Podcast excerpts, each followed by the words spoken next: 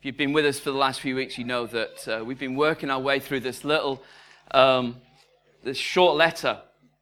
It's, it's, the earliest, probably the earliest letter that Paul wrote.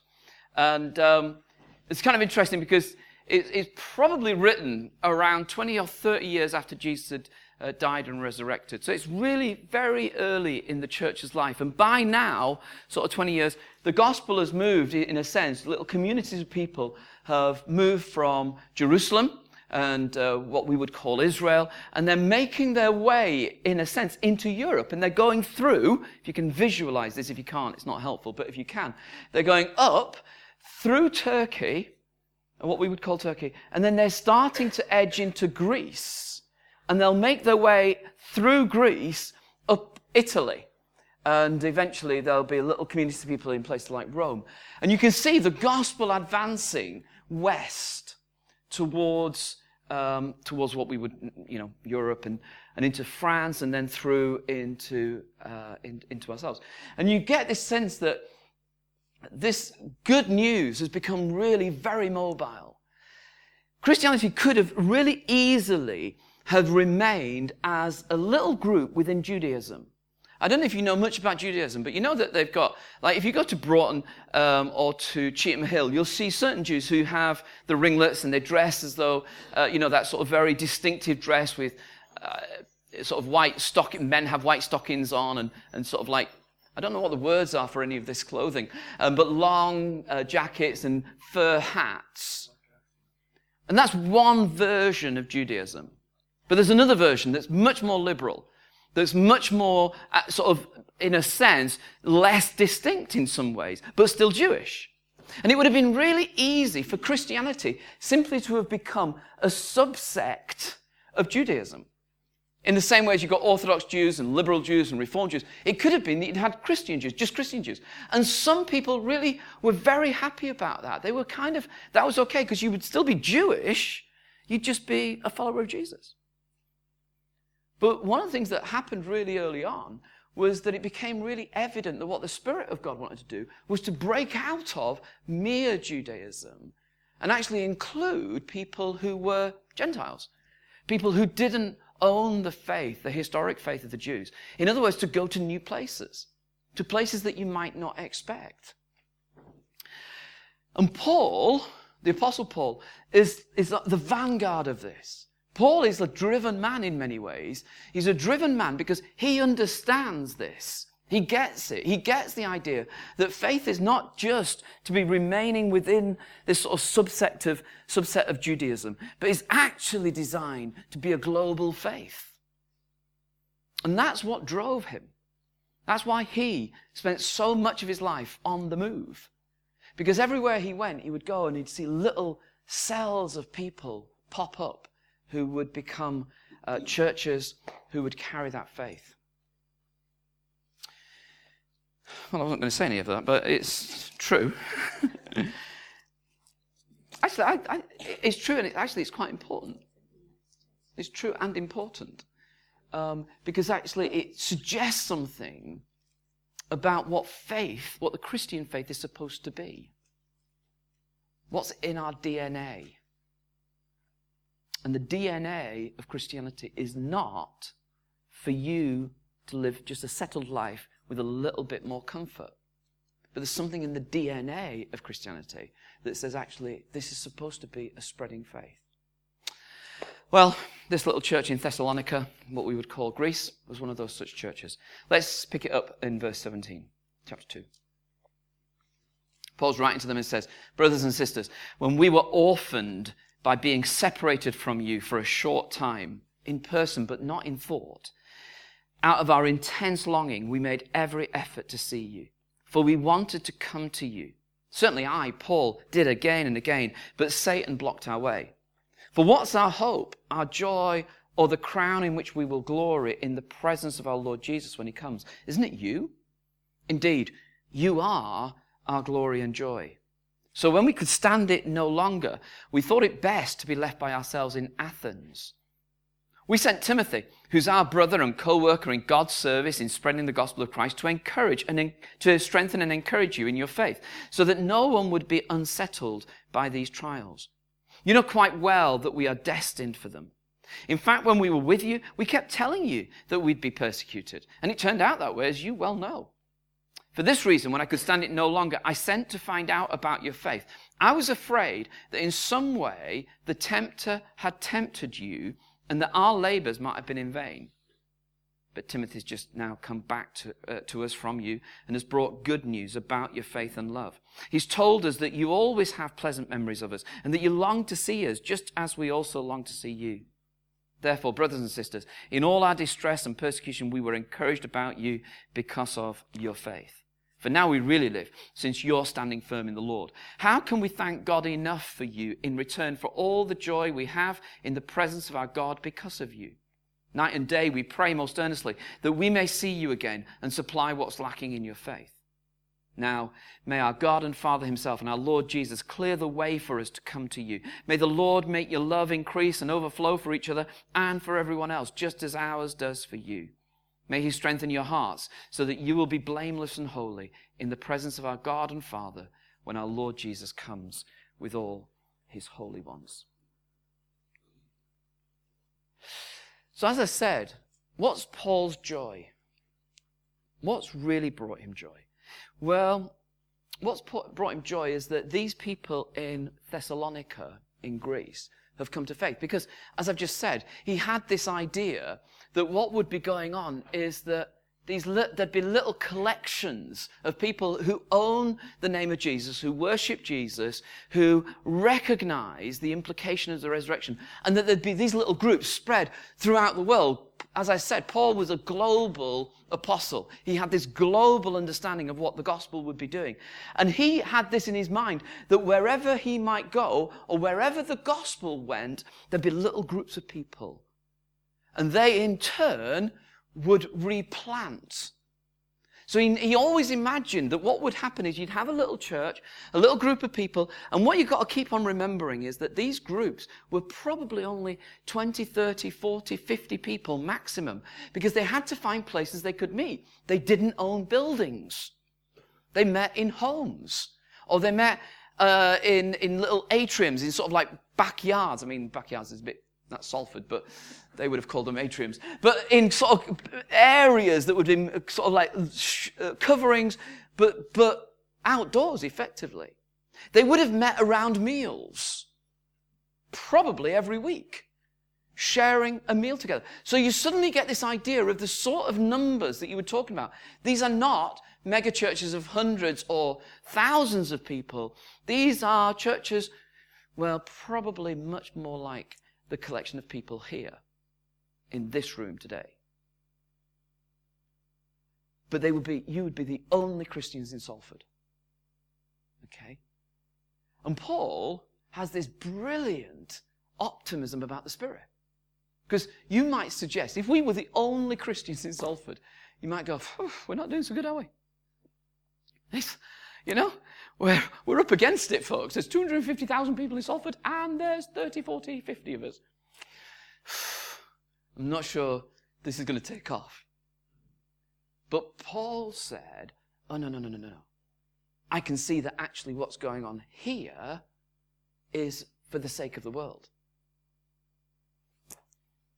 That what was going on in Thessalonica might be elsewhere.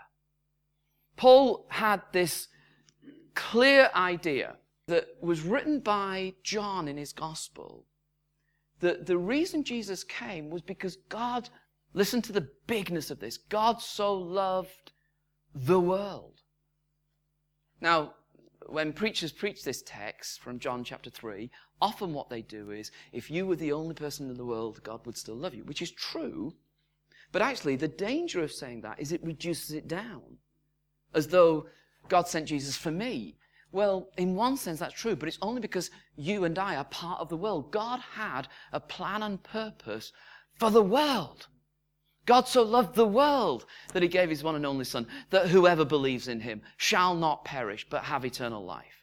God's plan for the world is that they might understand the good news and not perish. God so loved the world that he could see that what we were doing, what we've always done, is followed the inclination away from him.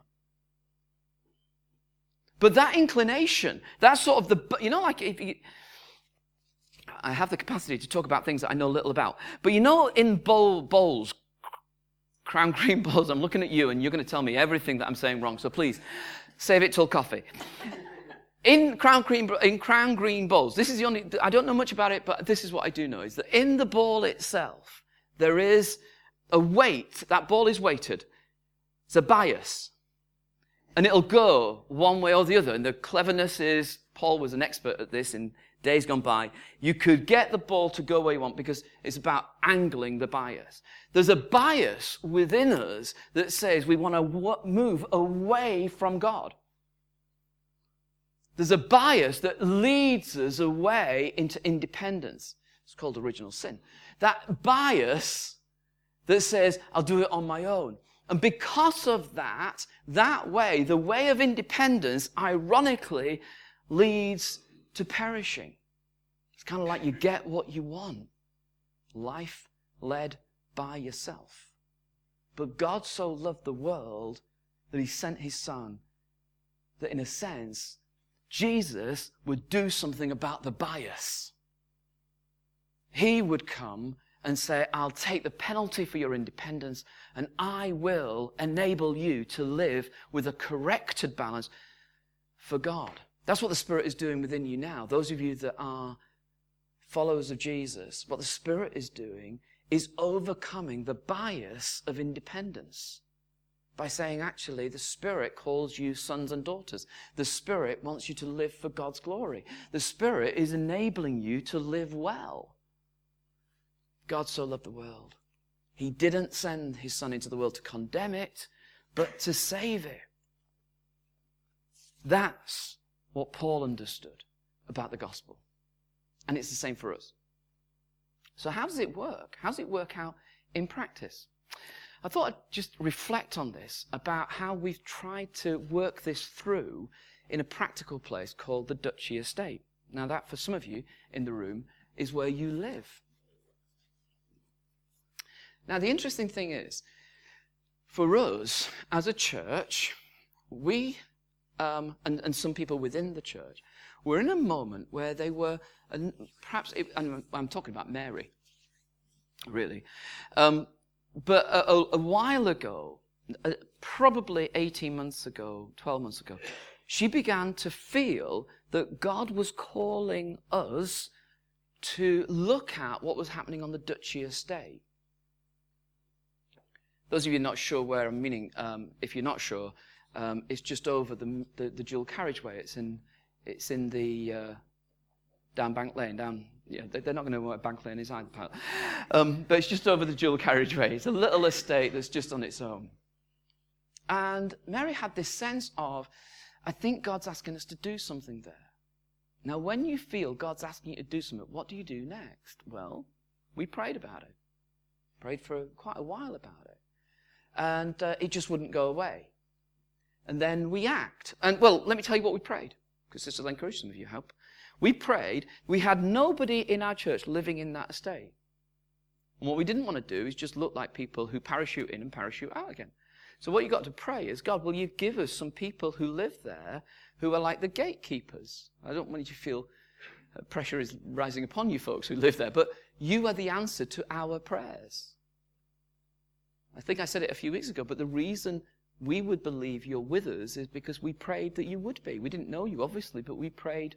We weren't stalking you. That's just weird. But we prayed, but we prayed that you would be with us. Ah. But yeah, okay, Krista, let me just you can tell the truth after, but let me just go through my bit first.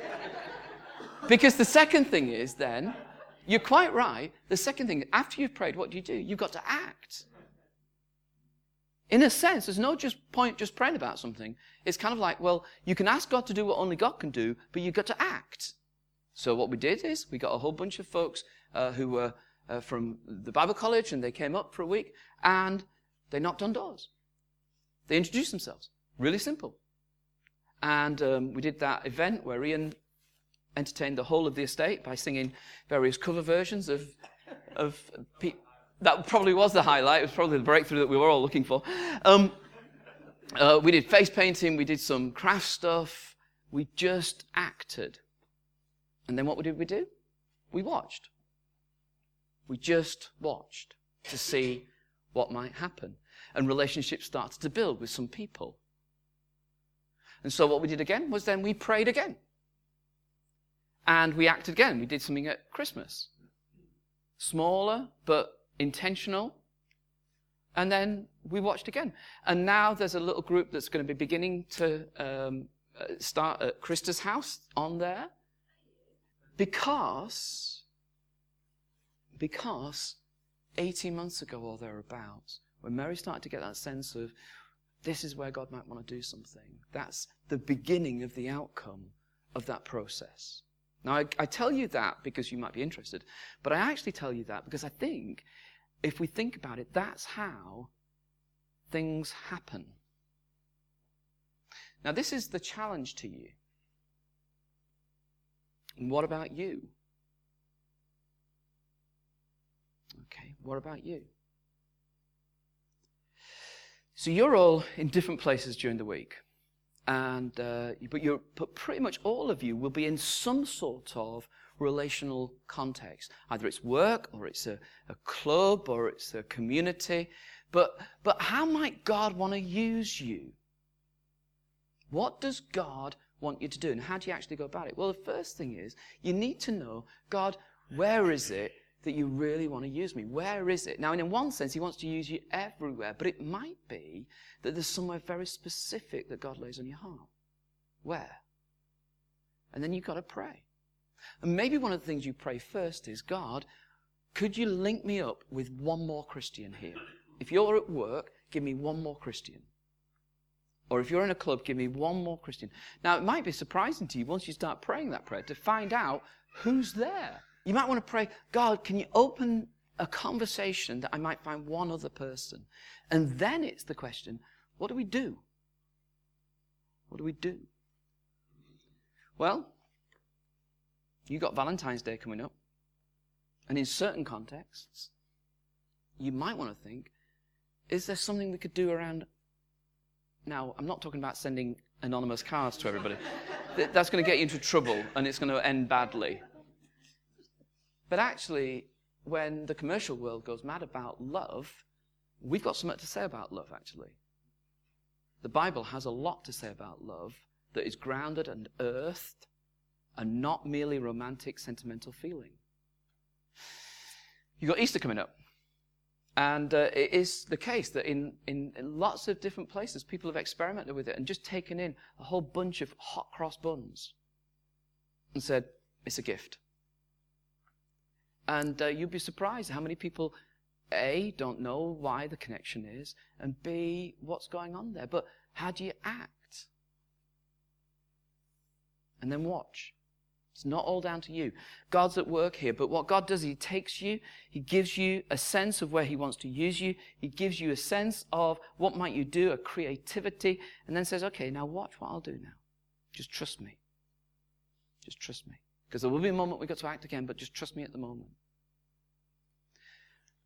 And in a sense, I'm, I'm kind of intrigued to know what might happen amongst us if we were able to connect with one another and go, so what is going on there?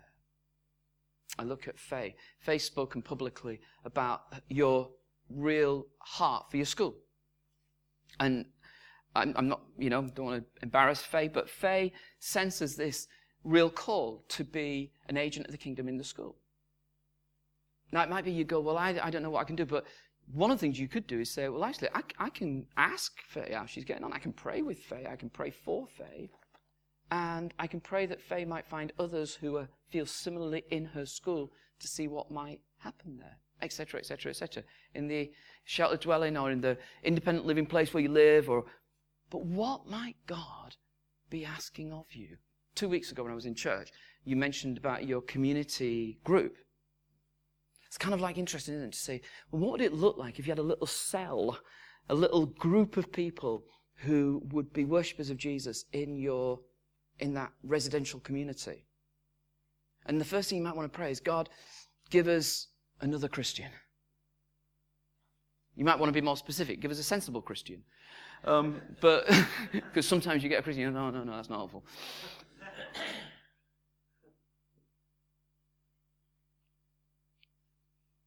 Back to the thing at the beginning. Because is the faith just to give you comfort, or is the faith to be mobile? Is the faith just to give you a sense of belonging, or is the faith something that God got hold of you in order that you might be used as part of this globalizing effect of the Christian faith? I think it's the second. And I think most of us in the room would, if push comes to shove, would feel inadequate to know what to do. But the point is, God's at work and He's wanting to use us and capture us into the process that He's, he's doing. He simply wants to use us. What does it take to make contact and relationships in places you don't know anybody? It takes prayer, it takes face painting, it takes Ian to sing some songs, it takes a little bit of action, it takes relationships that matter. And God could actually do something. But it's fragile. Paul's aware that this is very fragile. And, and what he's talking about here in, Thessal- in Thessalonians, the bit we read, is his fear that it's too fragile. It's too fragile. And one of the reasons that when you get involved in something for God, it's fragile, is because there's an enemy. And the enemy um, that Paul talks about is like this virus that gets into the system. He talks about Satan, the enemy. And he, he, uh, uh, he doesn't talk about computer viruses for obvious reasons. But it's kind of like it's a, a, way of understanding how does the enemy work? Well, what he does is he gets into, like a Trojan horse, he comes into what God is wanting to do and then tries to spread a virus of, and it's kind of interesting what we call it in, in, in, in these sort of circles. They call it malware. Bad, bad stuff. It takes something that should work really well, but actually you get this invasion of a virus, a computer virus, that then spreads its ten- tentacles and starts to corrupt what should work fine. It's a good image, I think, of what Satan is wanting to do when the people of God say, We're going to do something here. The enemy comes in and says, Actually, can I do something here that would corrupt what God might want to do? And uh, Paul explains what will, what was his concern? He said, I was really concerned. Verse 18. We wanted to come to you. Paul had this concern. He said, I was so concerned about you. I needed to come and, and visit you. And, uh, but listen, we wanted to come, but Satan blocked our way. How? Well, it could have been officialdom, it could have been travel, it could have been illness, it could have been anything. But he says, but the, the one who would want to corrupt the relationships got in the way when I wasn't able to come. Chapter 3, verse 3. We were, um, we sent Timothy then, he said, because I couldn't come, I sent Timothy to strengthen and encourage you in your faith so that no one would be unsettled by these trials. And the unsettling that was happening in Thessalonica seems to be that they were being persecuted, that people were out to disrupt them. Verse 4, following that, in fact, um, uh, verse 5 For this reason, when I could stand it no longer, I sent to find out about your faith. I was afraid that in some way the tempter had tempted you and that our labors might have been in vain. Three things that Paul suggests Satan was wanting to do in the relationships and in what was happening in the church. That somehow relationships would be disturbed, that people would be discouraged, and the, the enemy would tempt you, would pull you away from what God wanted to do. To put it really bluntly, what the enemy's goal is for those of us who follow Jesus, what the enemy of our faith, and all the way through the Bible, there's very, this very clear understanding that there's God who created all things, but actually there's a corrupting influence within the world called Satan, the devil, whatever. And that the, what the enemy of God is trying to do is to bring people into places of hopelessness. That's, I think, that's the fundamental goal of Satan. He wants you to make you feel hopeless.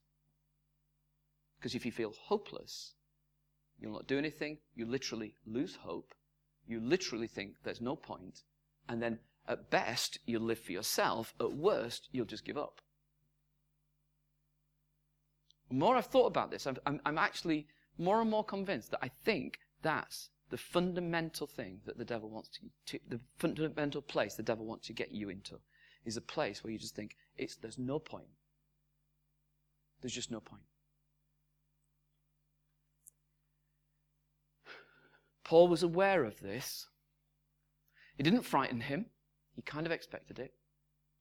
But he was aware the relationships needed to be built to counteract this sort of stuff. You need other people with you. You need someone who's alongside you.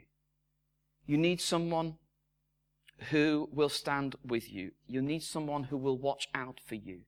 Paul, when I could stand it no longer, my fear, my anxiety, and it's kind of interesting that Paul had this big fear that the Thessalonians, the Thessalonians, the Thessalonians, he had this big fear that it might have all been for nothing.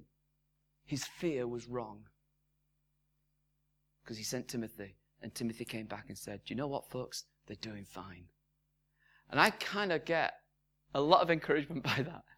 Because if Paul can fear stuff that ends up not being true, explains why I fear things that end up not being true.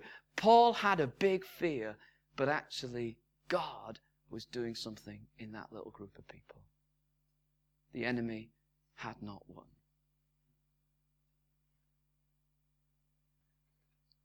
So, in the light of the first challenge, where are you and what might God be asking you to do? What are you praying about and what might you be asked to do and what are you watching for is the other question. How are your relationships? How are the strength, uh, what's the strength of the relationships that you have together? The need to connect, the need to take risks with one another. You're not going to get all your friendships just from within one church, but the church, the local church, becomes a place where you can find some of those relationships. But this is the challenge. As the church does grow, it becomes more difficult because there's more people that you don't know and you can feel a little overwhelmed and think, I'm not sure who to connect with anymore. So you've got to keep on working at the relational stuff. Even when the easiest thing would be to retreat. Because people need you. They need you to watch for them. They need, you need them to watch for you. Paul writes to the Thessalonians, and he writes about his deep desire that what God has done in that little church would be replicated. I just wonder, what might it look like here? Last week, uh, I wasn't here because I was in Chichester, which is not Salford, but it is nice. in the morning, I was in a Baptist church, and it was interesting to see what had happened in that Baptist church. Larger than us, but um, on that Sunday morning, when I was there, I have this effect 50 people weren't there. There's a pattern emerging. and the reason that 50 people who love Jesus, who belong to that Baptist church, weren't there is that they're never there on that Sunday of the month. Because about 12 months ago, 50 of them decided they would hire the local school gym and two trainers and opened it up for families to do sport on a Sunday morning led by the church. So what they do is they do 50 minutes of various classes and sport, and then they have a, a half-time team talk. They have muffins and coffee. That sounded a bad idea to me. And then the second half, they do more sport. And they get 60 to 70 people who don't come to church to join the 50 who do go to church because they do. They've got that group going. They've got a smaller group who do Bible and um, Bible and butties in a pub on a Sunday morning once a month. They've got another group that do crowd. There's lots of. They've got about half a dozen different groups of people who said, actually, this is what we could do together. Actually, from here. Now, the interesting thing in thinking it through, I'm not suggesting we, we ought to. I'm just saying this is an example of what Christians elsewhere are doing. But I was thinking back. Do you remember I spoke one time about um, the fact that we've got an invitation to go to Charles' house. And I asked whether any of you would be interested, and zero. Don't make you feel guilty, but that's the reality. Nobody came back. And nobody came back because you're all busy. I understand that. But actually, what would it look like if some of you said, well, actually, once a month we could go on a Sunday morning. We don't need to, we'll, we'll forego church to go there and do church with them.